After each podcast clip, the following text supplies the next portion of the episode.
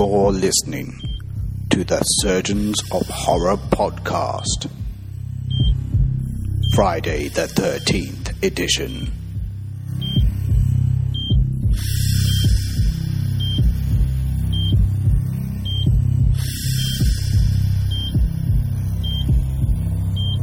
Welcome to the first installment of the special Surgeons of Horror podcast, Friday the 13th edition. Our purpose is to look into the horror films, dissecting them one screen legend, or in this case, film franchise at a time. Our first horror franchise discussions will centre on the Friday the 13th franchise, kicking off with the first movie, Friday the 13th, the one that started it all. From the vision of Sean Cunningham, I've carefully selected my crew of horror aficionados who will form the surgical team each episode. So let me introduce you. First up is yours truly, Paul Farrell, lead surgeon and host for the series of the podcast. I'm a self confessed horror freak who grew up drawn to the dark work of the silver screen and threw myself into the arena absorbing as much of the genre as possible with relish and glee. Joining me each of the Friday the 13th episodes will be our head nurse turned surgical technician, Miles Davies. If there is anyone that you can rely on at the operating table, it's Miles. You need to have someone with an arsenal of knowledge at the ready when performing any operation, and Miles' sense of horror and his innate ability to draw on any subject to bring on the goods in order to make sure the surgical procedure is successful is paramount, even more so when it comes to the Friday movies. So hmm. that's our team. So without further ado, welcome aboard, Miles. Hello. let's uh, let's dissect the movie, buddy. Um, Friday the Thirteenth. Um, just Oh, I love this film.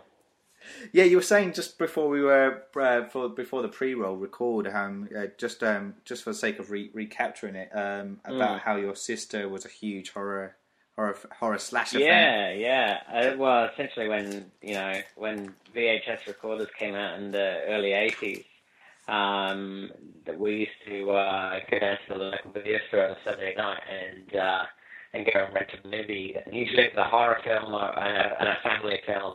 Uh, for some reason, our parents didn't really mind whether we watched the good old slasher horror film because we knew it wasn't real. Adult would just go straight to the horror section and pick out the you know the slasher uh, of the week. And uh, first one she ever picked out was uh, Friday the 13th, which I think I watched. I was saying I watched about four times in 24 hours, and just continued hiring it out. I think I've seen it over a hundred times, more than any other horror film I've ever seen, actually. Yeah. So it's um it's definitely a, a favorite of mine. A big influence. Um, I've just finished writing a uh, horror film myself, and Yeah. I'm putting that together at the moment to try and make that this year, and it's been a massive influence on that particular film. So, yeah, yeah. Um, so yeah, it's good, good to discuss it. Ah, absolutely, absolutely. It's interesting as well because like, it's it's it's interesting for me to hear how you entered this film and how how it became uh, how it was thrown on your radar because Mm. I, I don't honestly remember when I first watched it, and that's no disrespect to the film um, Mm. because there's so many elements within this movie that seems to be embedded in my psyche or whether I knew about certain elements of it before before I watched the film or not. I I, I honestly can't tell you. Um, but I mean, there's some there's some great moments in it, and we'll get into that in due course. I Um, think it's been it's been copied so many times. that's the thing, the- isn't it? Yeah, The first of its kind. Yeah. And you know, it's been emulated and copied, and just you know, it's become uh, you know film language almost. You Yeah. know that. That's been that just sound alone in, is featured in in records, in like songs, and, and. I, I, I think I heard it in a song the other day. I, I can't remember who it was. That somebody put it in a um in a mix of his songs Ah, serious. on Triple J, and I was like, holy hell, everywhere. So everybody's seen it. I don't know a single person who hasn't seen it. No, that's right. Yeah. That's right. Well, look, a, a part of what we want to achieve with this, as I said, is to look at all the Friday the Thirteenth movies one by one, and have a little Mm. chat around it and how the franchise has has developed and grown since this very first one. But we're here here to talk about its infancy, its birth, and that's the the Mm. first of the films. Um, as as I mentioned, directed by Sean Cunningham.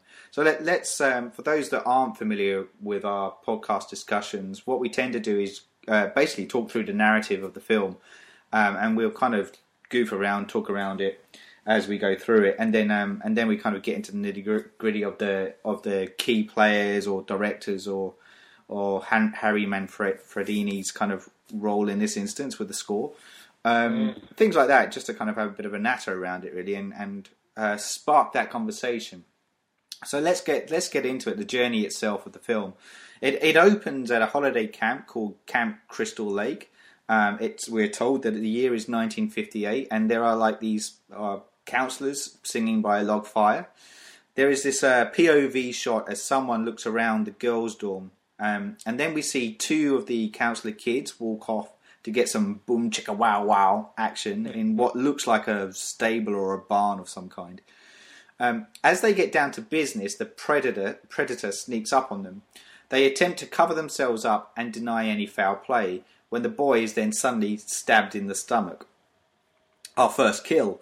Um, the girl stumbles and crashes her way around in an attempt to escape, but is cornered. We end the scene on a crash zoom on her in a into a still and open credits. Um, this is our impact. So it's like it's what was good about this, I guess, was the and you know it's it's as you say something that's been copied since. Um, is this idea of of of taking the killer as, and seeing it from the POV yeah. of that killer, and and you know we're, we're not at this stage uh, aware of who that person is. Yeah, um, yeah, exactly. And already from the get go, we've had two kills. Um, any any conversation you want to say about uh, of what you remember about those that that early moment? Um, I just, I, I mean, obviously it's incredibly shocking to see that first off, and then mm. and then you skip the titles and stuff, which is really yeah. interesting. And you can kind of see how, how many times that's been done since. It's the psycho moment almost. Yes. You know, and um, and a Scream did it as well. Like they they had the first kill pre-title sequence. Yes. You know, title stab, and so that's yeah, right. it's a, it's definitely a good setup. You're in, you know, you're in for a ride now. Yeah, yeah, absolutely. Yeah. Absolutely. Mm. So then we then we're uh, we're taken to present day or what was present day then, um, and we follow a backpacker called Annie, and she enters the local town. She's looking for Camp Crystal Lake. Um, she enters the local cafe and she gets that whole kind of wild-eyed stare from the locals of like this, you know, interjector coming into the into the local village. Mm. Um, one of them though does offer to give her a lift halfway to the camp, and on the way to the uh, like the ute or truck or whatever it is, they're greeted by the infamous Ralph, um, the mm. local village nutjob, who professes doom and the death curse that hangs over Crystal Lake. What a great character this Ralph is. yeah, exactly. Um, I mean, you, you can see that, that even in Cabin Fever, they've knocked off this kind of device as well. True, having the crazy, they have the crazy cat kung fu kid. Yeah, yeah, yeah. And uh, was it Deliverance as well? So oh, yeah, it's yeah, got yeah. that sort of. A, they're ticking all the boxes here. That's right. That's right. So, no, yeah, you no got to have a correct, local nut. That's it. Got to have a local nut. Um, so yeah, so this local, uh, this uh, Ralph character, he's warning them about um, not to get involved in the doomed project. Um, and we then then cut to where we then meet um, three other uh, young kids who are driving on the way to Crystal Lake. Um, there's Ned, Marcy, and Jack, who is played by Kevin Bacon. Um, as I said, they're I on the way. That guy somewhere before. yeah, yeah, yeah, that's right. yeah, familiar face. Um, Six degrees of Jason Voorhees. they're, so they're on their way to the lake, and um, uh, and we also um, meet the owner in another scene, Steve Christie, who is uh, um, he's introduced when he's t- uh, trying to uproot a tree, and uh, and there's another helper, Alice, who shows Ned, Marcy, and Jack the ropes when they arrive to to the lake. Alice obviously will be our um, our screen queen kind of um, um, central kind of character, but we, we aren't aware of that at this point. Um, we're also introduced to Bill, who seems to be something of a of a handyman, on who's uh, another one of these kids who's there. Cut to another scene, and Ned, who is he's the clown character, isn't he? Essentially in this, mm. and he fires an arrow into a test target that Brenda has set up. So Brenda's another another girl on the on the on the kid of the mm. kids that's there, and it narrowly misses her. Um, and apparently, it's th- this is his attempt at being flirtatious. Um, yeah. which is- yeah, Yeah, yeah. Nice, No. nice, nice job. Um, interestingly, um, the person that fired that arrow was Tom Savini, Oh, all right. the guy who is uh, this uh, SFX guru on this set, and we'll come to talk about him Yeah, a bit yeah. more, I've got a particularly down the track. So then we come back to um, Annie. Okay, just to remind people, she's the the backpacker we first see at the beginning, uh, coming into locals. She's got this ride from one of the, um, you know, one of the locals. Um, she's now um, hitches another ride, so uh, from an unseen driver. After they miss their turn off, she uh, Annie begins to panic and she's insisting on being dropped off. The driver, by the way, is uh, we never see. It's always it's done in their POV again. Mm. Um, and um, so uh, she start Annie starts to panic and she jumps out of the car that's moving along and she starts running through the woods um, and she's being followed by her assailant. Um, she's then cornered and the attacker slits her throat, killing her. So this is another one of those ones, a bit like you mentioned about how Scream as well, uh, and Psycho is a very good example of how when we are first when we first set this up, um, you're led to kind of almost believe that sh- this Annie character is going to be follow. Yeah, be the one yeah. to follow, and they kind of knock her off straight off the gut off the get go. Yeah, So yeah, exactly. a courageous move, really, to do that. I felt for from the Yeah. director and writer to to kind of, uh, I guess, lure um, the audience in and, and and kill off what what we believe is going to be the central character. And it gives a good testament of, of what's to come. I feel like you know you Mm. know from there on in, like none of the rules that you've seen before are going to count. You know, anything's going to go pretty much. That's the thing. So yeah, I mean, this sort of seem to be writing the rules almost, Yes. but then they're also kind of breaking the, their own rules along the way. Yeah, so, yeah, yeah, oh, yeah. It's, it's very clever. They're making up their own specific genre almost. Very much so. Very much. So. Yeah, yeah. So like the um, it's interesting like because I think this is 1982. This film came out, Mm. I believe. So we would have ha- already have had John Carpenter's Halloween in 1978, which Yeah. uh, people uh, say was the birth of the slasher film. Mm. Um, the uh, the writer himself, um, who uh, uh, of Friday the Thirteenth, a guy called Victor Miller, um, he basically went and watched Halloween in the movies and took a note down of all the all the rules that were being set in play, and that's basically what he took as a carbon copy of how Wow. you need to write a horror film. Huh. And then, as you said, he made up the rules along the way. On top Mhm. of on top of that, so the foundations was essentially Halloween. Yeah. Um, And then built, basically built the, the horror house on top. yeah, yeah, and Yeah. and it was it was Victor Miller that invented the whole. All right, well, you, if you have sex, you die. yeah. Oh, um, wow. Kind of rule. Like he basically took that from the fact, you know, in Halloween with uh, yeah, exactly. Michael. That's exactly what happened. Yeah, exactly. It was like, well, that's Mm. that's what's got to happen. If you have sex, you're going to die. So that's a big hint, by the way, of what's to come. Yeah. yeah. Um, Yeah. All right, so we've we've we've seen our the first of our present day victims being killed. Um, meanwhile, the other counsellors goof off at the camp, unaware that they are being watched. There's a scene where Ned, the, the clown character, feigns being uh, drowning in order to cop off with Brenda. Yeah, he's a classy guy. Um, Alice um, then discovers a, a snake in the dorm, and then we have this kind of cue where everyone starts fumbling around in uh, you know in his or her attempts to get rid of the snake. Um, the result is that Ned, the you know the handyman kind of character, um, basically chops up the snake, um, and then Marcy, the character, kind of jokes around saying they could use it for dinner. Mm. Um, there's a big hint here with um, you know that, or, an, or I guess they're trying to, I guess, sow the seeds or get uh, the audience starting to think who the killer is, um, Yeah, and the fact that Ned's the one that chops up Yeah. the snake, he, you're already Yeah. kind of going, oh, who's he? He's you know that's a bit Yeah, wielding a, wielding good machete around. They're uh, they're throwing out there. That's, That's right. That's right.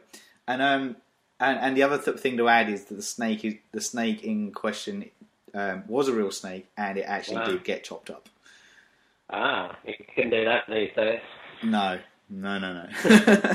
That's right. Um, okay, so We then uh, we then cut to uh, outside, and Ned's goofing around again. He's pretending to be a Native American um, Navajo, um, indigenous, you know, uh, American. Um, and a police officer arrives on a motorcycle with a like this um, macho attitude, looking for Ralph.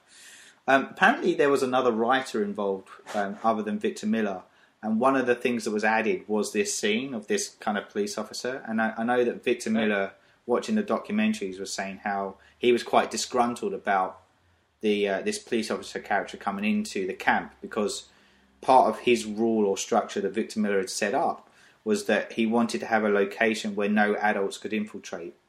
And Mm. that's why they are in danger. It's not a, you know, he wanted to have this isolated area, and he felt this by bringing this police character in, it broke broke that wall down, Yeah, which yeah. I kind of get. You know, Yeah, totally. I mean, you look at uh, look at Scream, that, that type of thing as well, where pretty much every adult was a child. Like Yeah. Dewey was a child. Uh, Courteney Cox was, you know, basically essentially a vain child Yeah. masquerading as an adult as well. Yeah, yeah, so that's right, yeah, it's, um, yeah, when you when you're given that sort of bunch of kids together, you can kill kill them off quite easily. I guess. yeah, yeah, yeah, yeah, for sure, absolutely. Okay, so um, so uh, so sorry, where are we up now? Oh yeah, so then then we come back to Alice, um, our heroine, who um, opens the the uh, pantry door in one of the dorms, and she discovers creepy nutjob Ralph lurking inside, and once more he prophesizes their doom. Um, we also hear at this point, which is probably a key thing, is that the electricity is not at its best on the camp, um, and they have this emergency generator on hand. Um, and then, uh, then we get a bit outside later on where Ned, the goofy clown character, is watching Marcy and Jack being quite flirty with each other. Um, and there's a sense almost of envy on Ned's behalf because he's not getting any action himself. Um, at which point he notices that there's some kind of movement in one of the huts, um, so he goes off to investigate it um, and goes inside. Then we come back to uh, the Marcy and Jack characters. Just a reminder: Jack's the Kevin Bacon character. Um, it's not a character, actor playing uh, Jack. Um, and Jack senses like this storm approaching, and he and Marty then go to seek ch- shelter in one of the huts, uh, where naturally they get it on. Uh oh. And just a reminder about that rule about if you have sex, You're gonna get bacon. that's you're gonna get bacon. Oh, bacon. I want some bacon. Anyway, meanwhile, A- Alice and Bill and Brenda start playing a game of Strip Monopoly in uh, in uh, one of the other dorm rooms. Um, As they do, as you know, pubescent teenagers do. yeah, that's right, that's right. Um, but whilst uh, whilst then we come back to uh, Jack and Marty again, as, and as they're getting it on, um, it is revealed as the camera pans up to the top bunk that Ned is lying above them, dead with his throat slit. Mm. Um, so, yep, another one's bites the dust. After um, after uh, our couple are um, uh, ha- have um, done their deed, so to speak, um, Marcy then goes to the bathroom, leaving Jack behind. Jack kicks back in bed, lights a cigarette, when a drop of blood lands on his head. Just as he becomes inquisitive, a hand grabs him from under the bed and a spear is thrust through his throat. I must say, this is one of my favourite horror deaths of all time. Yeah, actually- absolutely. you know, I, I used to, when I was a kid, I used to have a bed that hung, uh, so you could walk underneath the bed, and it always made me paranoid that somebody one day would stick a spear through the, the bottom of the bed, and that would, so that absolutely scared the piss out of me when I was, when I was Yeah, a kid. yeah. So, yeah, but, yeah. It's a, it's a it's a great scene, and it's it's Mm. it still now is probably the most iconic death, not just in this Yeah. film, but as you say in horror movie history.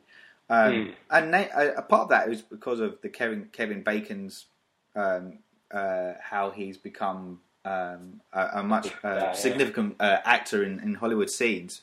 Mm. Um, but that aside, it's still uh, an amazing Yeah. kind of special effects. And, Oh yeah, the makeup is amazing. Oh. Just the the straight, the way that that spear just comes straight through, and and the um, just the, just the way that the skin and and the blood come dark red blood comes out. Yeah. It's brutal. It's a it's a it was a one shot deal too. Like they Oh, really? they could only do it in one shot because of the way that the, the Is spear had to come through the uh, the prosthetic.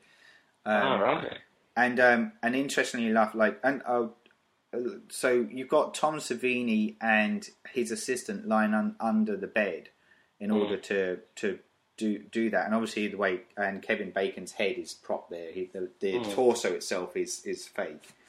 Um, Mm. and Tom Savini is underneath, um, and he shoves the uh, the uh, the spear through, but the something uh, happened where the valve got broken, and Right. apparently his assist like so the the blood where the blood's meant to come up didn't work, so his assistant basically blew into Oh, the ah, pipe right. to push the blood up, and that's why you get this splurt that comes up. Which Oh, was right. purely accidental. It wasn't Oh, meant it to go that way. well. Yeah, Yeah. exactly. And and basically they kind of come out and they're absolutely covered in this fake blood because it had gone everywhere underneath them. It sounded Oh, like they had a real laugh. I must admit, just you know, uh, not, Yeah. not just the SFX guys, but the actors as well. It sounded like they were all kind of uh, in really good spirits, and I think that's part of the reason why the end product is so good too. Yeah, yeah, they're fully like you could see there was a lot of, they was masters of their craft and they were having a lot of fun doing Yeah. this. Yeah. So I mean, Savini alone has become an icon Ah. in makeup and stuff, and this is just one of his best, I think. Yeah, yeah, Apart from the Romero stuff, it's, it's yeah. That's right. That's right. And he, he he always remembers it. I saw him a, a few years ago at the um the Vanguard. Oh yeah, Um, he did like a, a night with Tom Savini, and he was just absolutely just going off about um, Friday the 13th being one of his favourite films of all time. yeah. And just just the Jason makeup and the um um the, the deaths alone, just they're just so memorable. I think Yeah. they're, the, they're, they're the most real looking deaths I ever saw as a as, a kid watching a horror film. So yeah. you know, I mean, there's one later with an axe that just comes down and it's just like, I just keep rewinding it over and over again and the bacon one going, how the fuck did they Yeah, do yeah, yeah. that? It's I know. amazing. I know, I know. Yeah. He's, a, he's, a, legend. He's an absolute Mm, legend. And. And we'll, we'll, as I said, we'll, we'll we'll talk about him in more detail Yeah, yeah. down the track. But yeah, and what interestingly, just about that particular death as well, it did uh, it did strike you know with the fact that um, one of one of people's natural fears of, is people hiding under the bed. It's something Yeah. that's been played over and over and over again. Mm. Um, and this kind of really kind of uh, you know ticks that box as you say as as, as a, one of those scares you know um, Mm, when when sure. you're a when you're a teen watching that movie I, I dare anyone to try and go to bed that night and not look under their bed before uh, they go to sleep. Um, so yeah so we've had like another uh, yet another death uh, death scene occur.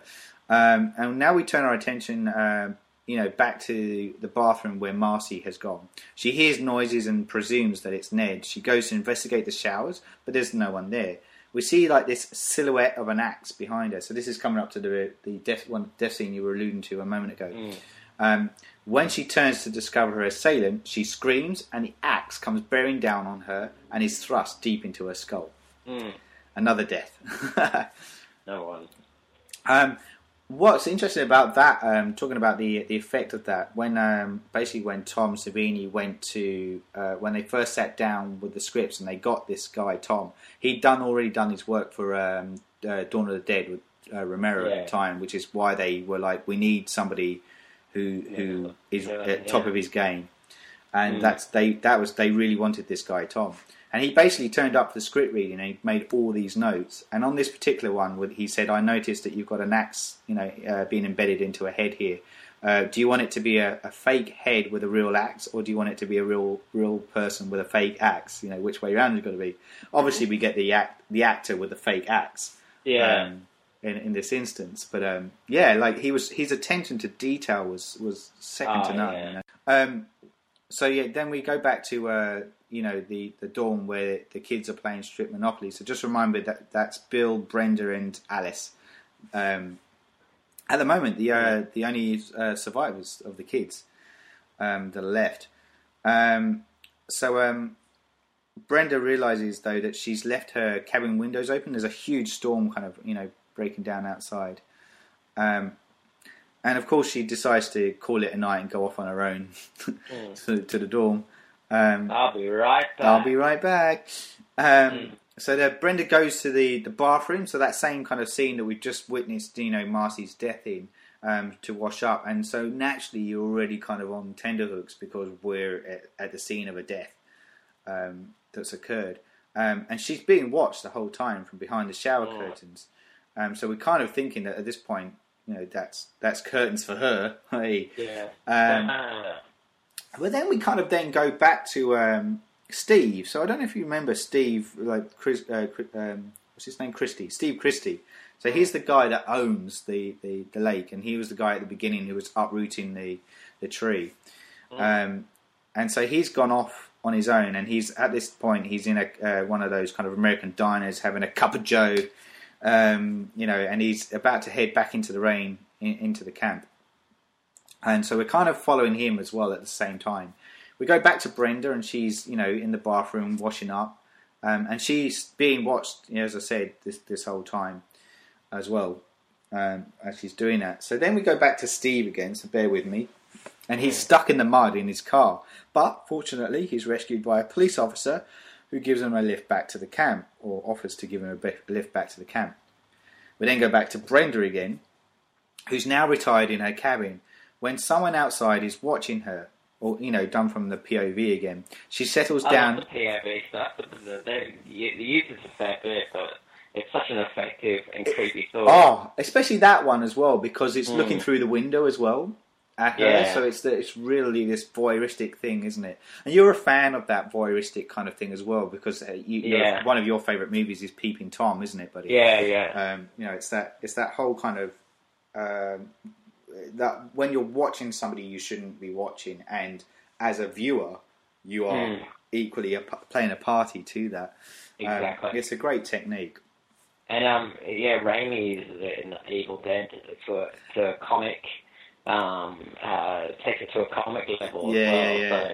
So, you know, Absolutely I think it's what Evil Dead Two, where it, it, like the the POV chases. And and then gets and then loses Ash at one stage and gets lost down a hallway and turns around, comes back. So yeah, yeah, that's right. That's right. It's great. Uh, uh, and with it, with Evil, yeah, because with Evil Dead, it does the POV of these spirits, doesn't it, and stuff yeah, through the woods yeah. you yeah, never, really... you, you've never seen the spirit. no. uh, in No. Evil Dead, and it's all done through the POV, and that's what makes it even more unsettling. But yeah, oh the- yeah, I mean, it's a big thing, isn't it? Like with with part of what makes horror so good is is the unknown and not being able to Mhm. see the killer or the assailant or whatever it is that's hunting these people down. yeah, It, it really strikes that because you don't know who, who or what this thing is, um, Mm. and that, and that's what really sells this this this film. what makes sports work. Like just Yeah. you never saw the shark till sort of Oh, yeah. near the end. And that was So- purely accidental, though, too.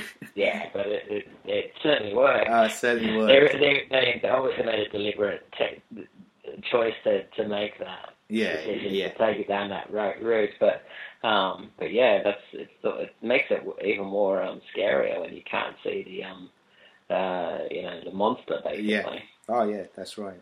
That's right. So, they, so anyway, so like the uh, we're seeing it from the as we said, the POV, and the person is watching through the window at Brenda as she's getting into bed. Um, and um, you know she's settling down to read, and then then she hears this kind of faint cry of help coming from outside. So what does she do? She goes to investigate. Um, she she's led outside and then she ends up down at the archery range. And suddenly all the lights go on. So it's like this blinding light. And she uh, she starts backing away. And then we hear this terrifying scream. Um, and then we cut back to Alice and Bill um, who hear said scream and and Alice is telling Bill that you know she saw the lights go on at the uh, the archery range and what do they do they go to investigate common theme.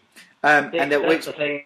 We know, we know that it's scary and shit's happening. yeah, If you're a, if you're a kid and you're on a, on a camp, helping set up a camp before the kids got there, yeah, you'd be like, oh, no, this is fine, nothing happening, Oh, yeah, no of one knows what's going on. So, you know, you're all innocent. The world's a lovely place when you're a child. That's right, that's right. Yeah. exactly, Mm. exactly right. Yeah. So they uh, so they go down. They go to investigate. They, I think they but first they go to uh, Brenda's cabin, and that's when they find uh, like this bloody axe in her bed.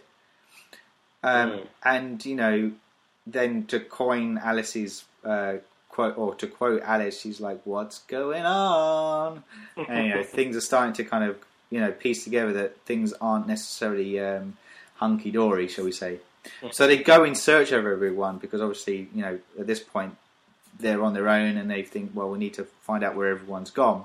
And that's they discover that all the phone lines are down and the car won't start. Um, so you know they're in a, they're, they know they're in some kind of a, a predicament at this stage.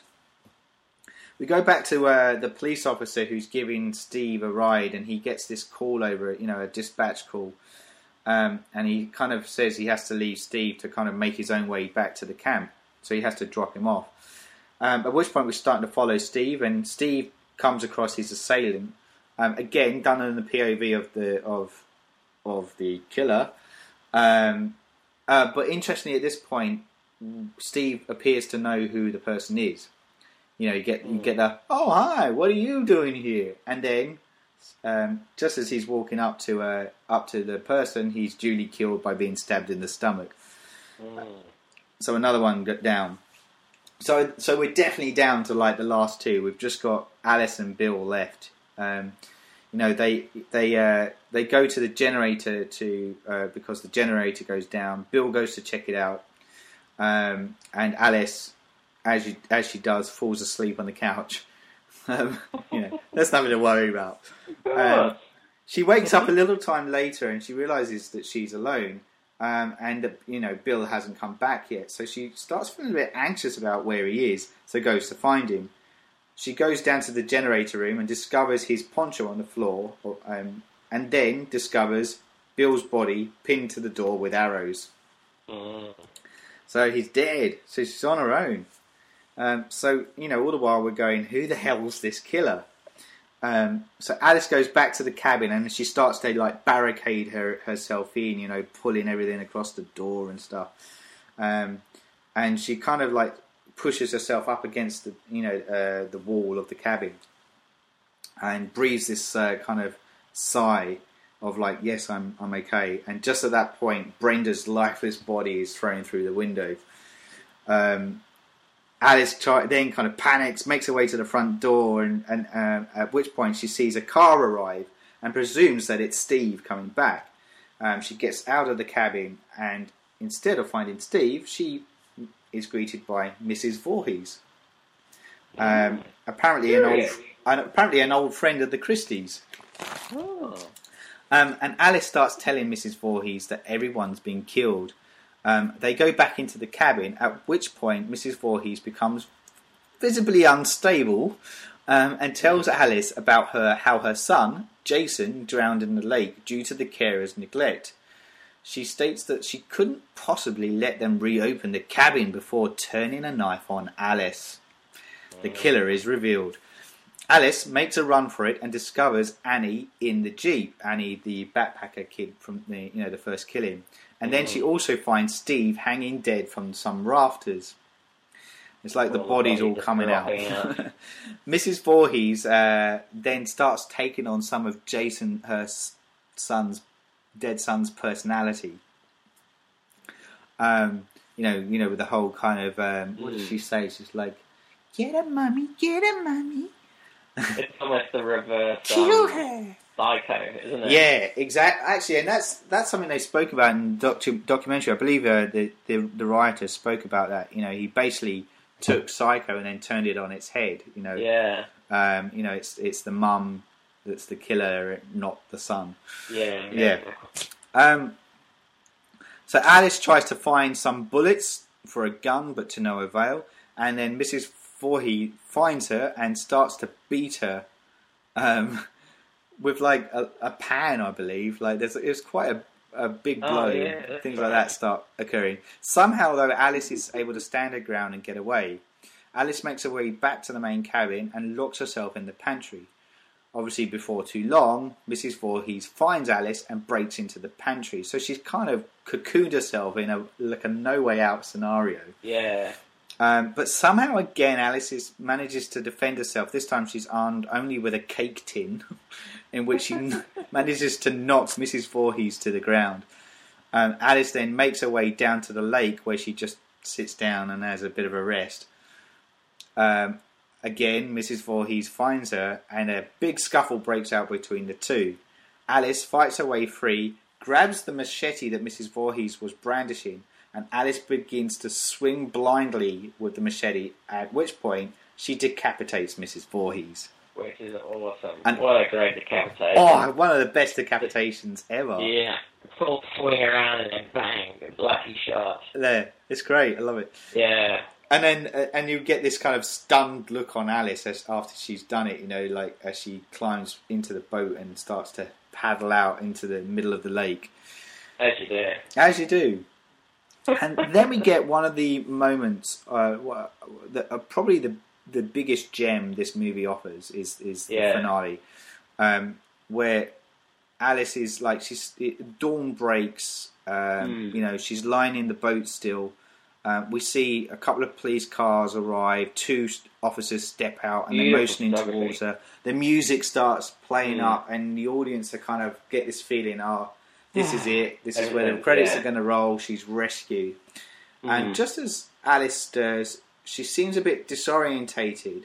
And just then, a bloody figure of a boy, Jason, launches out of the water and drags Alice under. Um, it's a bit of a um, it's a bit of a Carrie moment with the hand coming Yeah, I out of was going to say that. Yeah. The flowers, yeah. That's right. Um, Um, because Alice wakes up in hospital. So Hmm. was it a whole dream? What just occurred? Um, she's told that everybody's dead. You know, at the, you know from the camp. Um, and Alice mentions the boy named Jason, um, but the police officer just says there there was no boy.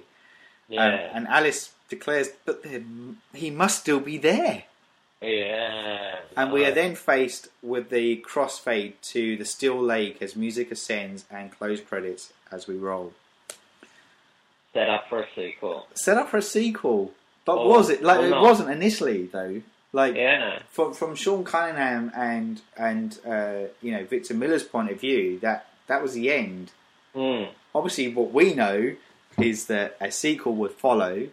Um, And that would really, this, I think the sequel then set up the franchise. really, Exactly. the- yeah, with that ice hockey mask and, and the whole big guy of Jason Voorhees going. That's like, right. that's the thing. Jason Voorhees wasn't in this one, No, essentially, as the killer for the whole time. no. Which is, you know, it's the, the, the first quiz on um, screen. Yeah, exactly. exactly. Yeah, so. Well, but what's interesting? I mean, we will get on to talk about that when we when we go into Mm. talking about the other franchise, you know, mo- uh, movies that were made for the franchise. But what's interesting that, and what was puzzling me is like, you know, it's like Jason's dead, right? Mm. And and obviously we know because we've watched the other movies what they do around that. But when when you hear of a sequel, and, and even Sean Cunningham was saying, how can you do a sequel? Because they were talking about, well, get the kid, the boy, you know. Yeah. And he's like, but he's dead. Yeah, yeah. How do you do that? Um. He's not working in a supernatural world. He's working in a um in a real world. that's right. Yeah. So That's you know right. that's the thing about the slasher horror films is they weren't based in a supernatural world. It was No. actually that was what made, made it scary was that you're dealing with re, real mania Yeah, that's right. and uh, real psychological illness. That's it. That's it. And um, so yeah, I mean they essentially just they broke it even more by doing the sequels by bringing this this thing back to life basically. You Yeah. know? Yeah. Um, but yeah, I mean, obviously the, that that last sequence was a dream that, of her. She was traumatized, you know, and that's Yeah. reliving that one little moment, basically. Well, imagining a m- moment with Jason Voorhees just attacking people, not Yeah. her. Yeah. And uh, the mother could, how could a mother kill, you know, ten kids or whatever, however many kids that she killed. So it's interesting. It's interesting too, isn't it? Like, so, like, if we talk about the killer at the moment, and we'll get to talk about the, the lady who played Mrs. Voorhees, Betsy Palmer. Um, with the, the character itself, um, you know, we talked about how she's the American kind of sweet as pie kind of, you know, mother figure. But a lot of people who've watched this movie and fans of the movie and horror films find a, a, a really, they kind of find a connection with her because her killing, her motive is born out of of a genuine protection Yeah. that this sort of neglect of because her kid died yeah. because of the neglect of the kids. So she's doing it to stop it from happening again. So there is this kind of like logical reason why someone would go to those kind of lengths. And yeah, she's mad as batshit. But, Yeah. You know, You, you, I don't know whether you can actually find logic out of that though. That's the thing. you reckon? You reckon? Yeah, I don't. I don't. I think killing a whole bunch of innocent people. To, I think she's trying to prove a point, or she's just she's just broken. No, she would have been un- unhinged. And it sure. almost seems like a mis- misspent revenge, almost. Yeah, yeah. No, she's trying to take revenge out to Yes. on an unnamed uh, killer, basically. Yeah, yeah, yeah. She sticks blame on someone, Oh, and yeah. she's now um she but she hasn't fixed it on a specific person. She's fixed it on on a whole basically. So the teenager teenage campers. That's her. That's who she wants to get rid of. yeah, yeah. But um, I don't think I don't think it's, she's doing it to stop people uh, reopening the camp. I think it's just she's doing it because she wants to inflict some, Yeah. deflect some some blame onto someone. Yeah, yeah, that's right. It, that's a, yeah. that's a, that's absolutely right. Yeah, that's, it's it's it's that you know it's it's a very typical response for people that are dealing with grief that you want to blame Mm. someone. Yeah, Um, yeah, you know, and and when you have someone who's unhinged like she is, um, yeah, it's only gonna it's only gonna go wrong. So let's let's let's talk about Betsy Palmer. So she's she's this girl next door type. Um, she would be this uh, regular uh, panelist on a game show that was called I've Got a Secret, which a lot of uh, Americans would have known her for at the time. Um, interestingly, um, the the role was initially given to Estelle Parsons, who um, who was uh, JR's um, mum in uh, Dallas, Oh, um, and she would become, um, but she was unavailable for the production uh, when Oh. the schedule because the schedule got moved, um, and so um, she was unavailable. So then uh, Betsy Palmer was called upon, and Betsy Palmer like went on record and she said it ever since. You know, like she she did it because it would be a bit of money, and she thought nobody is ever going to see this. Um, how wrong she was. And uh, and she got I mean, she got a lot of um, her most famous role for yeah yeah that's people. right. But she No. got a lo- she got a lot of hate mail. Like she actually Oh, got wow. she actually got somebody um, uh, a one of the critics at the time basically slandered her for uh, uh, uh, assigning herself to this kind of a role in this kind of a movie, um, and you know um, going against type. And, ba- and and they not only did that, but they put down her contact address and demanded people write hate mail to her in response to what she did. But yeah, do you know what? nominated For a Razzie. Huh? I'm just looking up. She was nominated for a Razzie Award. For this? Yeah. Seriously? The Wow. film got the, director um, and the film got nominated too. Wow, that's insane. Actually- I know the critics really panned No, it. it won. Did it serious? So, I think Sean Cunningham. Oh no, no, no, no. It was still a nominee. Okay, But yeah, it was a nominee for for Wow. Razzie for worst picture. that's insane. That's freaking insane.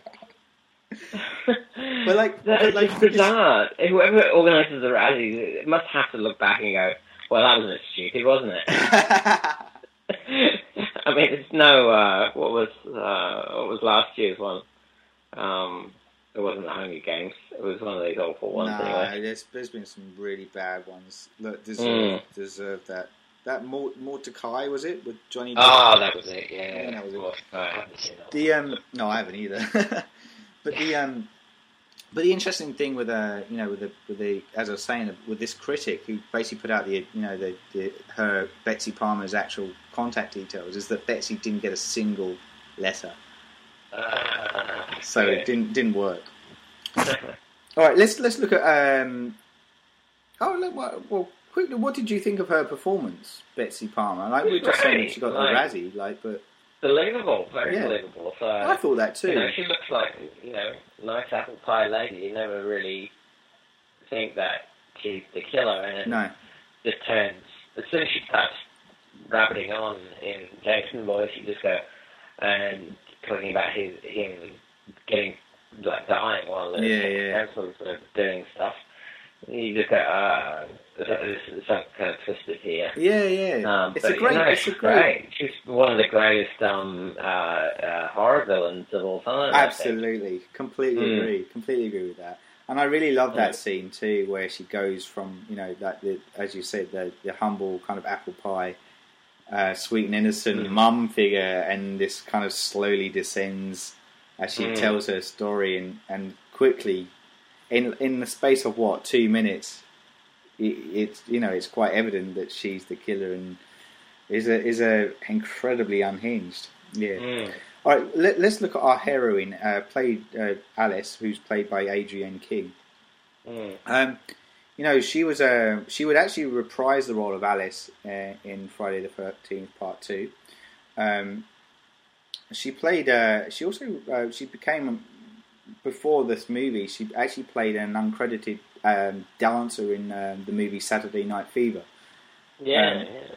But she would disappear from the from the scene until about you know 2010 for a film called Psychic Experiment, and she's been like in a handful of movies since then. But um, you know, uh, but what's interesting is the story that comes out about her.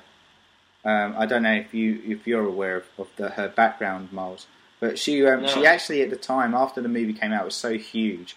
She actually had um, uh, uh, uh, she had somebody who was obsessed with her and became a stalker Right. um, at, at a time when stalkers weren't heard of. Oh. Um, the person in, in question actually befriended her uh, to get into her inner circle. So she he he became one of her friends. Um, Huh. all of which led to this kind of harrowing experience for her, and um, nobody would believe her when she, you know, when it when was, this was unfolding, and you know, eventually the you know the said person was apprehended, um, you know, and arrested um, for his actions. But um, yeah, it was a really and and this time and it was really kind of like a harrowing experience for her, you know, and took her a long time to get through it. And she does say part of what helped her was the fan, you know, actual. Uh, sane fans who you know Yeah. who would reach out to her. But Yeah.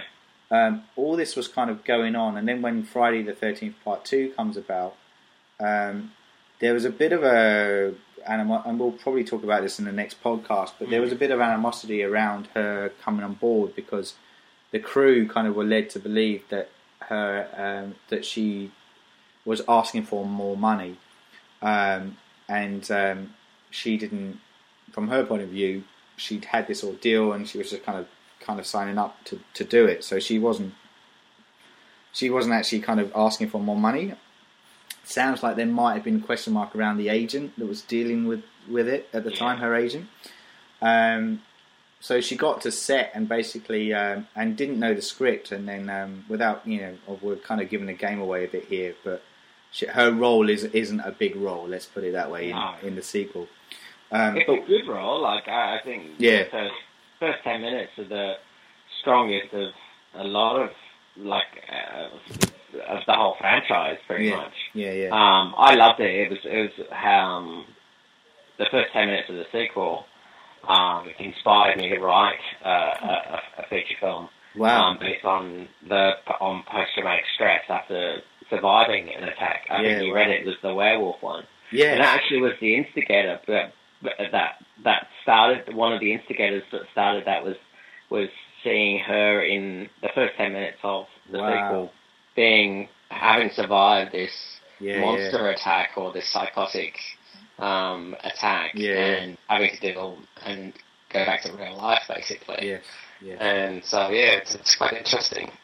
You know? Yeah, yeah. Well, and we'll we'll we'll talk about that one in, Mm. in our next podcast. But um, yeah, de- definitely definitely interesting. But it makes you wonder what what what she would have it, would she have become somebody you know would have her acting career have taken a different path if Mm. she hadn't have had this personal harrowing experience. You know.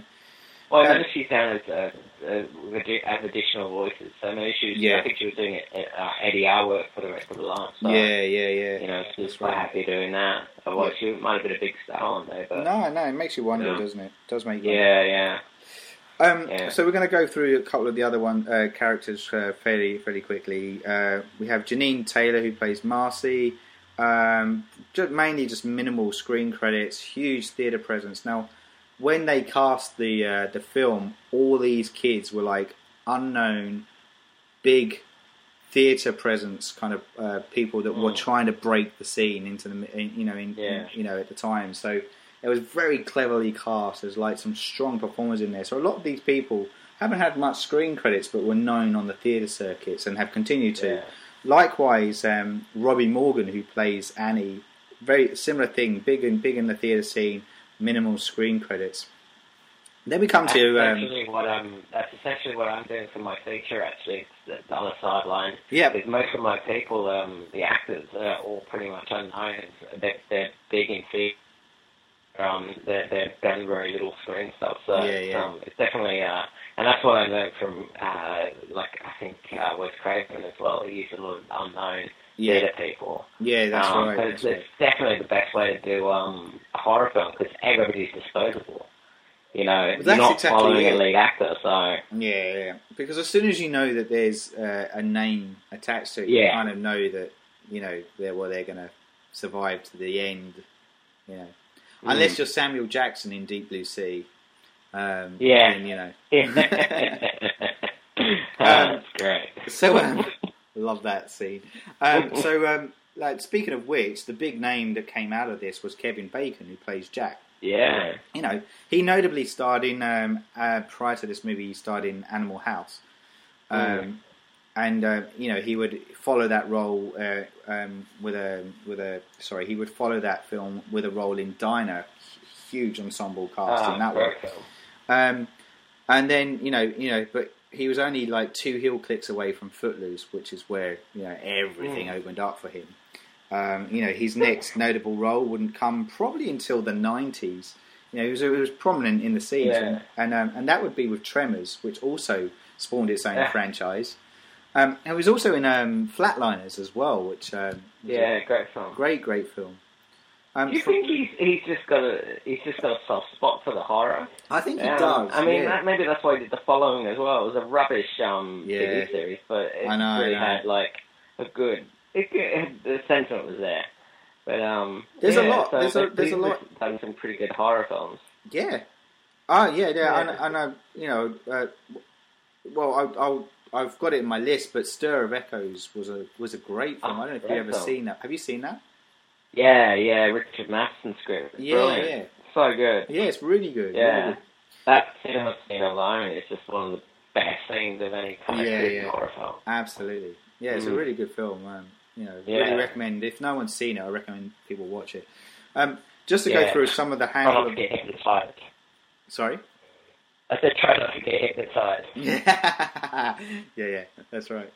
Um, so just going through a couple of num, you know, just to name some of his other movies, just to give you an idea of the kind of strength that he's gone on to. He was in JFK, A Few Good Men, Murder in the First, Apollo 13, Sleepers, Wild Things, Hollow Man, Mystic River, The Woodsman, Frost Nixon, X Men First Class, and as you mentioned, TV series The Following um, of more recent times.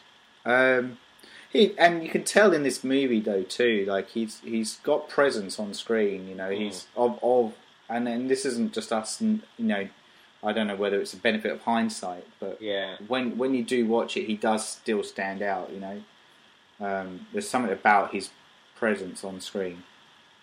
I think when I thought when I'd seen it, he was already. I think he Footloose was out. Yeah, yeah. up. So everybody was like, "Oh, it's the guy from Footloose, Kevin Bacon." You're Yeah. like, "Oh, okay." And so you knew he was like a big star already. Like he, Yeah, this, yeah. this was one of his first films. So. that's right. That's right. Mm. Um, so joining the cast um, also is Harry Crosby. As I mentioned, he's uh, was he plays Bill and he's the son of Bing Crosby. Um, most of the time on set, like he was musical too, and most of the time on set he was walking around with a guitar and just kind of you know playing music. And I think um, from memory from the documentary, he followed Tom Savini around. He was quite fascinated Mm. with with the the stuff behind the scenes. Um, also, uh, we had um, L- Laurie Bartram who played Brenda. Um, again, like minimal screen credits, and she actually passed away quite young too from cancer, I believe. Um, And then we have um, uh, Ned, the, the goofy character Ned, who's played by Mark Nelson. Um, he's uh, probably somewhat more uh, proactive uh, than his fellow on-screen victims. Um, you know, but mainly he's been like in the odd episode on TV and things like that. Um, we have Peter Brouwer, who plays Steve Christie. He also, interestingly, I noticed in his credits, he played the auctioneer in the Arthur remake. Um, so that's the one with uh, Russell Oh, Brand. like, That's something to proud. I know, random, random. He's still alive. Yeah, yeah, yeah. Apparently, apparently so.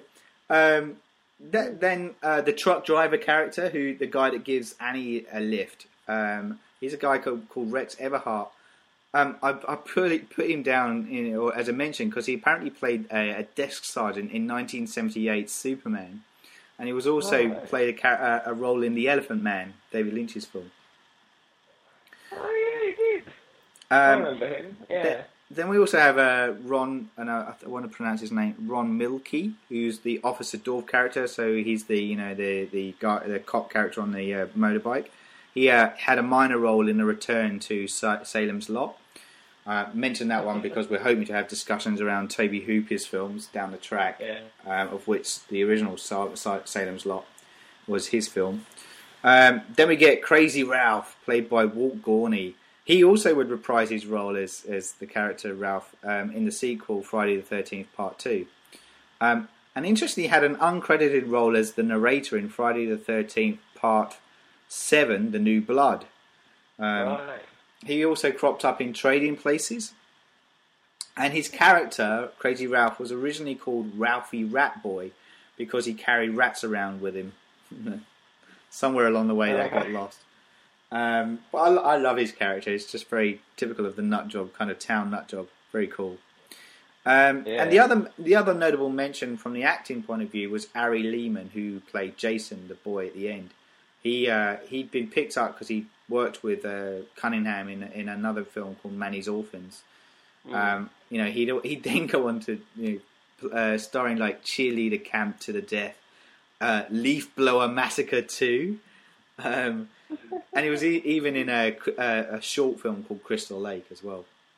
All right. But he goes down as playing the first ever Jason um, in film history, um, and he's he also looks like he's been touring the uh, the the con circuit. Yeah, ever I was about to say that he's he's very uh, prominent on the, in the touring circuit, which is which yeah, is he's um he's grasping hold of those fifteen That's minutes. it. You know. That's it. Okay, and the last person I'm going to mention um, because he does technically have a, a, a screen credit um, is Tom Savini, but he's Yeah. because he plays the man, the knife killer. Yeah. Um, but he's known in this because he, he deals with the effects. We've spoken about him already. Um, interestingly, like he, there was a great quote in the uh, in the documentary where he said, "I would sit in the auditor- in the auditorium as the movie's you know playing out. He'd pick someone out in the crowd and just watch the evolution of their heart attack." Mm, Love it.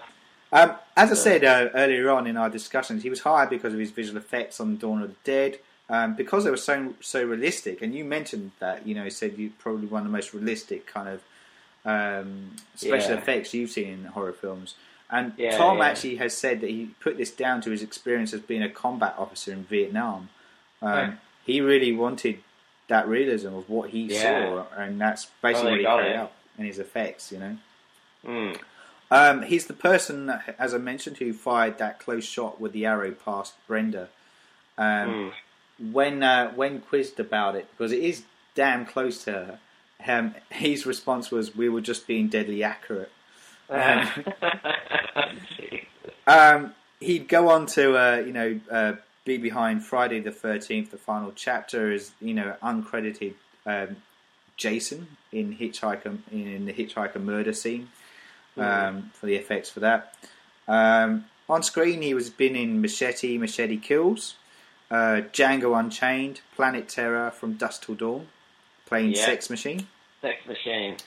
Uh, he was in uh, Lost Boys: The Tribe.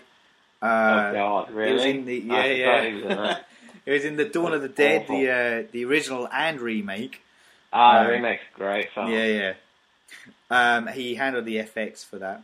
Um, Yeah. and he was also in the Dead movies. You've mentioned he was in the Romero, uh, worked with Romero closely, but just to be specific, he was also behind. Uh, you know, worked with Land of the Dead and Diary of the Dead. Um, he also Did did. he hand over the reins for that? He did to Nicotero. Is that? I that think so. right? Yeah, yeah, I think so. Yeah, Yeah. I remember the speech that he was doing. He was like, Nicotero's like he's like me when I was when I was his age, and um, it was just before he was he was about to appear on um, Django. yes. Uh, when I saw him, he was like he was talking about um, uh, working with Tarantino again because Tarantino is such a massive Savini fan. yeah, that's right. So, Hence why he crops up a lot. Yeah. He actually came. He spent um, spent some time in Australia actually. Oh, really? Um, his girlfriend was an Australian girl who was um, a lot younger than him. She was a makeup student that he Right. was mentoring. He mentored a whole bunch of these um, Aussie makeup artists. Um, and they ended up producing. Um, he worked on a film. I think it was called. I say Red Mist, but it might be something else. Um, but yeah, there was a there was a hor- horror film done in Australia that he ended up mentoring the the, effects department on. So um, Yeah. I'll find out what film it is. I'll I'll, I'll give you a shout. Yeah, yeah, do. Yeah, Um, yeah. but yeah, yeah, I'm nice. pretty sure nice. it's um, Red Mist though. But it was um, I think that rings a bell. I think I seem to remember reading that in his credits. So I think you're yeah, yeah. Um, But yeah, it was super interesting. yeah, cool. Good guy. Nice yeah, I'd guy. love to- and I'd just stayed around out. for ages after the we, his audience with, and just talked to everybody as well. So yeah, I, really, I'd, really lo- friendly I guy. I'd have loved to have gone to that. That, that sounded that sounds really cool. I'm a Mm. huge, huge fan of his. Um, Yeah. you know, like just to round out some of the stuff he did as well. Like he worked on Children of the Living Dead. He did the FX for Creepshow one and two. Uh, also did the effects for Maniac and Martin. Mm. Um, he's also directed a few features too, including Night of the Living Dead, um, which Mm. obviously spawned its own franchise. Um, Oh, that's great. yeah, yeah, absolutely. Red Um, Ink. That's what it's called. What was it called? Um, Red Ink. Ah, oh, like was Red it behind Incorporated. It's got Bad Boy Bubby Dude in it as well. Yeah, yeah, yeah, Yeah. yeah. Um, cool, cool. Oh, cool. And there's a guy in it that that's actually looking to be in my my film. Ah, sweet. Yeah, yeah, he's one of the starring roles in it, so I might have to uh, definitely hit up. Definitely do that, man. That's a massive nod. Yeah.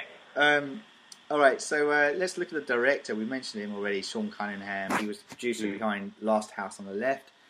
He did like a couple of softcore porn movies and a couple of like kids family movies that just didn't He did get Spring any Break, didn't he? eyeballs. Huh? Did you do Spring Break? Was that the one? Yeah, I think that was him. Yeah, With Johnny Depp, yeah, yeah, yeah, yeah. mm. The Um, one that Johnny Depp tried to ban. Many others. Mortdecai is probably uh, up there as well. Oh yeah, far out. Yeah, Mm. that's it. That's it. But then, like you know, he he was like looking at um at that point, like he had like failure after failure, basically, and he basically just said like if he had a movie called Friday the Thirteenth, he could sell it, and that was the that, that was the emphasis. Um, you know, you know. Of, of the genesis, I should say, of, of where it began. He basically like basically set up and made a movie poster, which was Yeah. that famous Friday the Thirteenth uh, font crashing through some windows, and with the tag saying "the scariest movie ever" or something along those lines, and basically was like going out pitching it, saying this is what it's going to be, and they made a movie out of it. Um, you know, and he's uh, since then like he's obviously got the rights behind Friday the Thirteenth. You know, Yeah. he, he jokes about how when he dies, his kids will probably be stuck making you know making the movie still as it's going you know on and on. Um, He's done some alright films since then. Have you seen The New Kids? no, no, That's really good. It's it's actually written by um, Jake Gyllenhaal's dad. Um, Really? Uh, Stephen Gyllenhaal, yeah. wow, okay. Um, and and yeah, it's got um, what is it? Lori Loughlin, who was in Full House.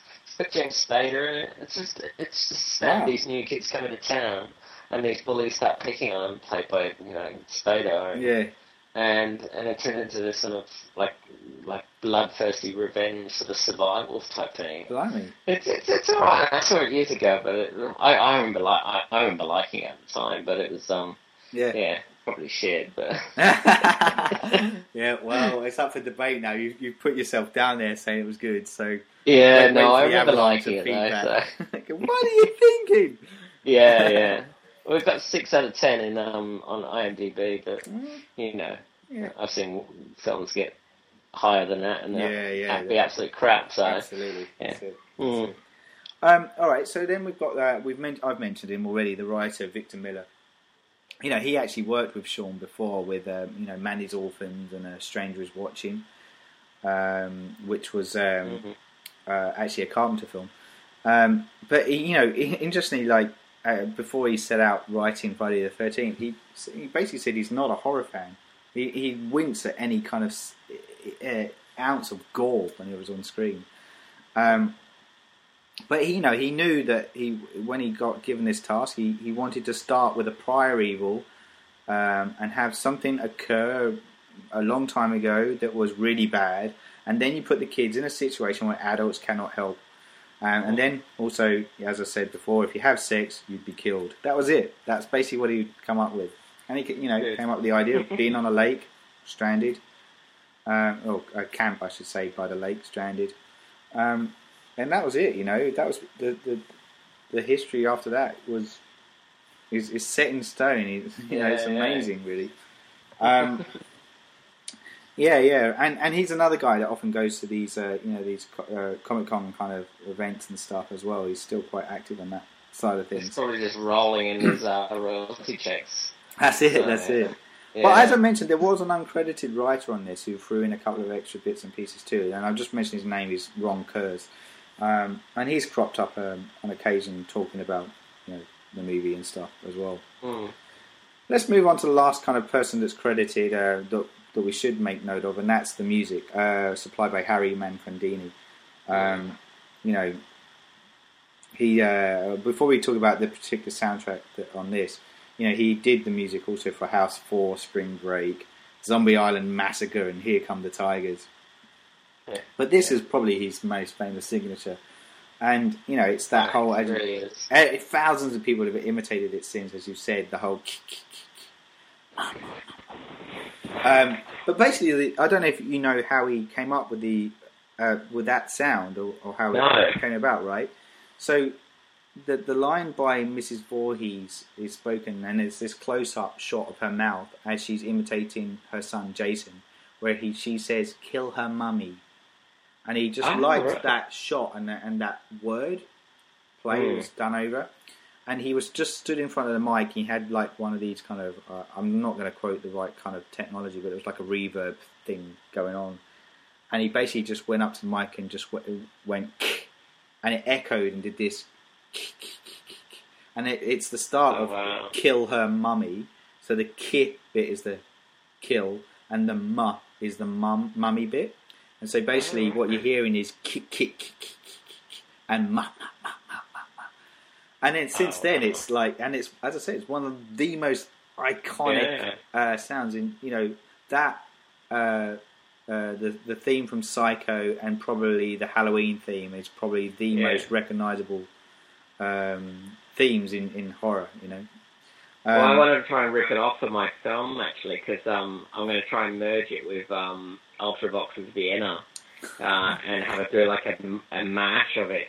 Because yeah, that song features throughout my film, but I'm, I want to have the drums of Vienna and that yeah, yeah, yeah, sound yeah. going uh, uh, throughout the film as well. So Nice. it's um it's going to be a mash because it sounds so similar as well. So Yeah, cool. um, yeah, Yeah, that sounds yeah. good, man. see, Sounds see whether it works. Yeah, well, play with But it. yeah, I lo- that's why I'm like Friday the Thirteenth is one of my favorite films of all time. Yeah, yeah, yeah. how Well, let's you know. let's like like let's let's talk about uh, why why that is. Like like what there's a lot of shock factors that go on in this. You know, um, there's a lot of deaths that occur. We have the councillor's death at the beginning, then Annie's death, Ned's death, uh, Jack's death, which is was a huge you know huge uh, moment on the film. Get Marcy, Steve, Brenda, Bill, and then we get the reveal at the end of, of who the killer is. Um, Right. Had there at this point been such a uh, plethora of kills in a in a slasher film, um, to this point, or I think, well, obviously Halloween, yeah. Yeah. And Halloween, Halloween 2 come out by that stage, so that was even more brutal. yeah, yeah, Um, but you know what? I think I think for me uh, personally, I it was it because I personally haven't seen any of this done before. yeah, yeah, Um, Every horror film I'd ever seen before that was you know 1940s RKO stuff or um, Universal Monsters or Hammer Horror stuff, and it was just like so I'd never seen killing done so realistically yeah, until you know the birth of video stores and VHS. So going down to get to get it on VHS for the first time, sitting there watching it, going, "How can this be on film? How can they do this? This is just amazing!" and and you know the the bloodthirsty slasher horror fan um, uh, was born basically. So, Yeah. but um, yeah, I, I, I, and that's it. You know, it's it was a seminal film for me personally. Yes, Um, and I think it was for a lot of people of my age, especially who grew up on TV until the early 80s when VHSs and video recorders came out. Yeah, yeah, We had access to all these R rated material that we had never seen before. So, um, yeah, it was just, it was eye opening. oh yeah, Everything was so heavily censored before that. no, Um, every time you saw something on TV, it was just so bloody censored yeah, and just to having access access to any kind of um, yeah anything above a PG was brilliant. I, I, think I think that's why I think critics were so taken aback by it when it when it came out because it was so bloody, it was so gory. Nothing had uh, been this, you know, it it was a whole new invention of a, of a film genre right there, and people had never seen or witnessed anything like this. So it became, yeah, uh, an amazing. Um, an amazing kind of moment in film history when this came out, um, and it set the benchmark. I mean, most of these films obviously went straight to like the drive-ins and stuff like that. Yeah. But was this one of the first ones to actually go to like a cinema release, or yeah, or, or do, do we have the you know the the video market to, to thank for its success? Yeah, yeah, yeah. That's right. That's right. I'm actually just gonna actually I'm gonna use this point to kind of t- throw in some notes here because I want to say that. Actually, I'll say it and then I'll just see if the notes are there to come to back me up on it. But I'm pretty sure it was said that they got uh, backing from the uh, the film producers uh, to release this um, a- as a nationwide film, which is the first time something as low budget as this had ha- had occurred in that instance, and that was part of one of the reasons why it became so big. Um, the movie itself, you know, was made for like something like five hundred thousand dollars, um, and if you look at it, it was shot over like three to four weeks. It was in wet and cold conditions, and you know, because it was in the middle of autumn, I believe, because they couldn't. It, it was shot on location and on this actual camp, um, but they couldn't do it over the summer because that's it's being used. So they're kind of you know, having to do it outside of that. You know, and as I said, like uh, Cunningham, when he, he basically just took an ad out in the paper describing the movie as the scariest movie ever made to drum up interest. And at the stage, there was no idea. It, there was no script at all or concept. It was just purely the name and that it was going to be the scariest movie ever. Um, you know, and and inter- one interesting thing I found is that Jason was originally going to be called Josh um, Yeah, right. in the movie too. But the audiences, as I said, went crazy for it. And, you know, and I, oh yeah, I have written in here, yeah, and it's partly in support because of the support of the film company that gave the film a nationwide release. Mm. Um, the critics universally hated it, and as I said, one person put Betsy Palmer's contact details out on, on their review. Um, um, but you know, as we've discussed as well, the Jason scare at the end was intended to be what it was—a device um, to scare at the end. It wasn't meant to be the beginning of a premise of a of a sequel. Yeah, Um, yeah. But you know, the success of the movie would actually lead onto uh, the sequel, and um, you know, um, Cunningham would, you know, venture to say that that notion of doing a sequel was the worst idea ever um, at the time. But you know, he was he ha- holds his hands up and said he was wrong with that No, assumption. You know, Yeah, yeah, yeah, path that's it. now. Um, you know, and, and the goal was to always build up that when they were making the film was to always build up the suspense. Uh, You know, Mm. to place more emphasis on on this than the gore itself. Even though the gore is is, is quite realistic, Mm. uh, the the goal was to just keep building that suspense up and just keep kind of you know slowly bringing it more and more uh, you know uh, Big crescendo at centralized. end, yeah, yeah. Um, and it does that, and I think that's partly why it's such a such a great movie because you really Yeah, feel yeah. that tension uh, surrounding these kids. Um, Mm. and you know, throw Tom Savini into the mix, and you've just got a yeah, recipe of one. Uh, Yeah. you know that was one of the best ever concocted. Um, Mm. So, like, what what's your what's your overall view there? I mean, you you've already said that you know it's one of your favourite films of all time. I put Yeah. here down. Does I put here? Does it feel dated? And and maybe partly, but it, it still stands high. I think you know, as I said, it set the Oh. benchmark for slasher horror films that would undertake years to follow, and it's still happening now.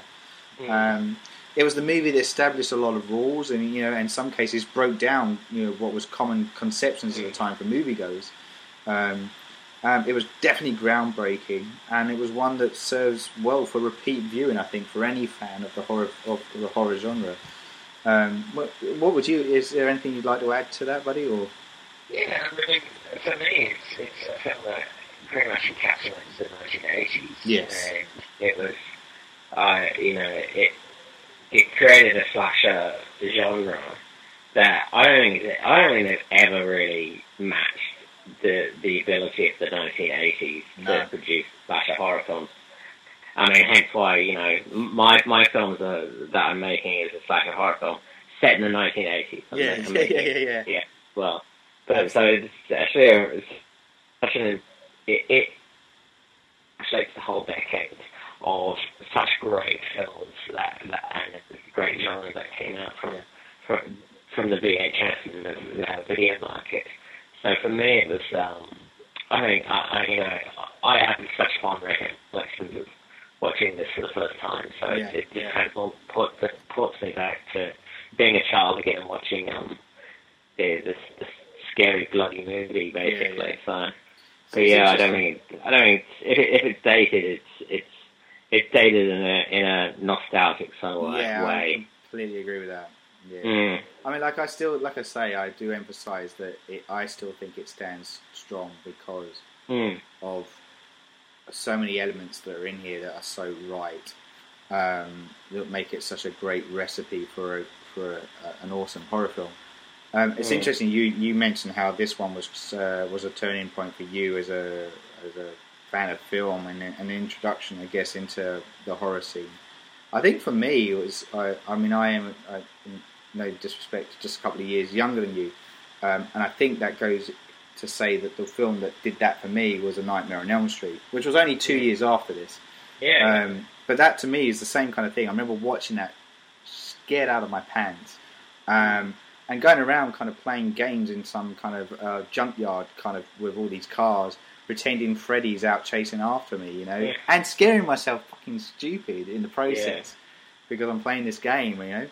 Um, but yeah, I think it's interesting that there's. I, I, I guess everyone has that that kind of, or particularly horror fans, have that one movie that that resonated um, with. yeah, them. I mean, I, I wonder about kids now. What, what they're actually, what's going to be that film that, Yeah. sticks them, Yeah. scares them, basically. that's it. and um, you know, the, the the you got people like you know films like Friday the Thirteenth, Halloween, um, Nightmare on Elm Street, um, all of these amazing films that came out of the eighties that just would I don't think they've ever matched. That Scream did a whole genre based on those films, based Yeah, oh, yeah, yeah. film series based on those films. Well, that's it. Uh, and even even Scream is a nod to that. You know, it's a, Mm. it was a massive nod to that. And you know, interestingly, you know, by Wes Craven himself, who you know Yeah. one of the auteurs of the original horror movies Yeah, uh, yeah, of that time.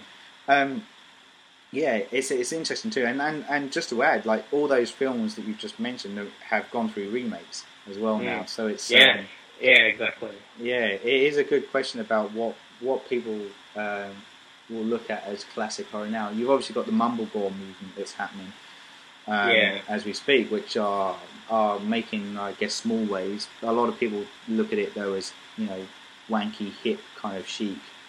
Um, Yeah. You know the hipster kind of movement, and it's not necessarily holds its own. It'll be interesting to see of that movement if if any of them uh, hold weight. Um, you and I are both big Well, Ben, those, ben those Wheatley films are heavily influenced by, you know, films like Friday the 13th, but anything that comes. Soundtracks alone have this sort of synth and Yeah. 80s feel, so Yeah, I guess. You're Next, all that sort of stuff That's is it. Yeah, definitely just a nod to, to these films. yeah. yeah. But um, I, I don't think they're wanky. I think they, they know exactly what they are, like House of the Devil and yeah. uh, all the Ti Wests and um, who did um, in, in, Innkeepers, um, the guy who did the Innkeepers, some great films. Yeah, there. yeah, I mean, yeah. That's it. It's been watched. Yeah, um, yeah, yeah. They're Oh, sort of buried I- in Netflix at the moment, But I, I, yes, that's it. I, I completely agree with you. I, I, I am a fan of those movies. Hmm. I think I, I think it, they're all kind of um, adding a lot of um, a lot of weight to the horror horror genre um, and Hmm. helping move it into a positive direction. Um, yeah, so it's, it is interesting, but it all started uh, arguably with this one movie, Friday the Thirteenth, as I said, and you know since then um, uh, there's been um, uh, numerous sequels that have followed, and we're hoping to talk about that in you know in future podcasts. mm, Um, I think that probably rounds up uh, our, Yeah, our discussions, man. If you're cool, um, it's been a heavy discussion. it's been a heavy discussion. So yeah, so that concludes our special horror film surgery Friday the Thirteenth edition. Um, keep your eyes peeled down the track, as I said, because Miles and I will dissect the franchise further with more podcast instalments. Until then, we hope you enjoyed our discussion, and until next time, it's goodbye from Miles Goodbye. and goodbye from me. Thanks again.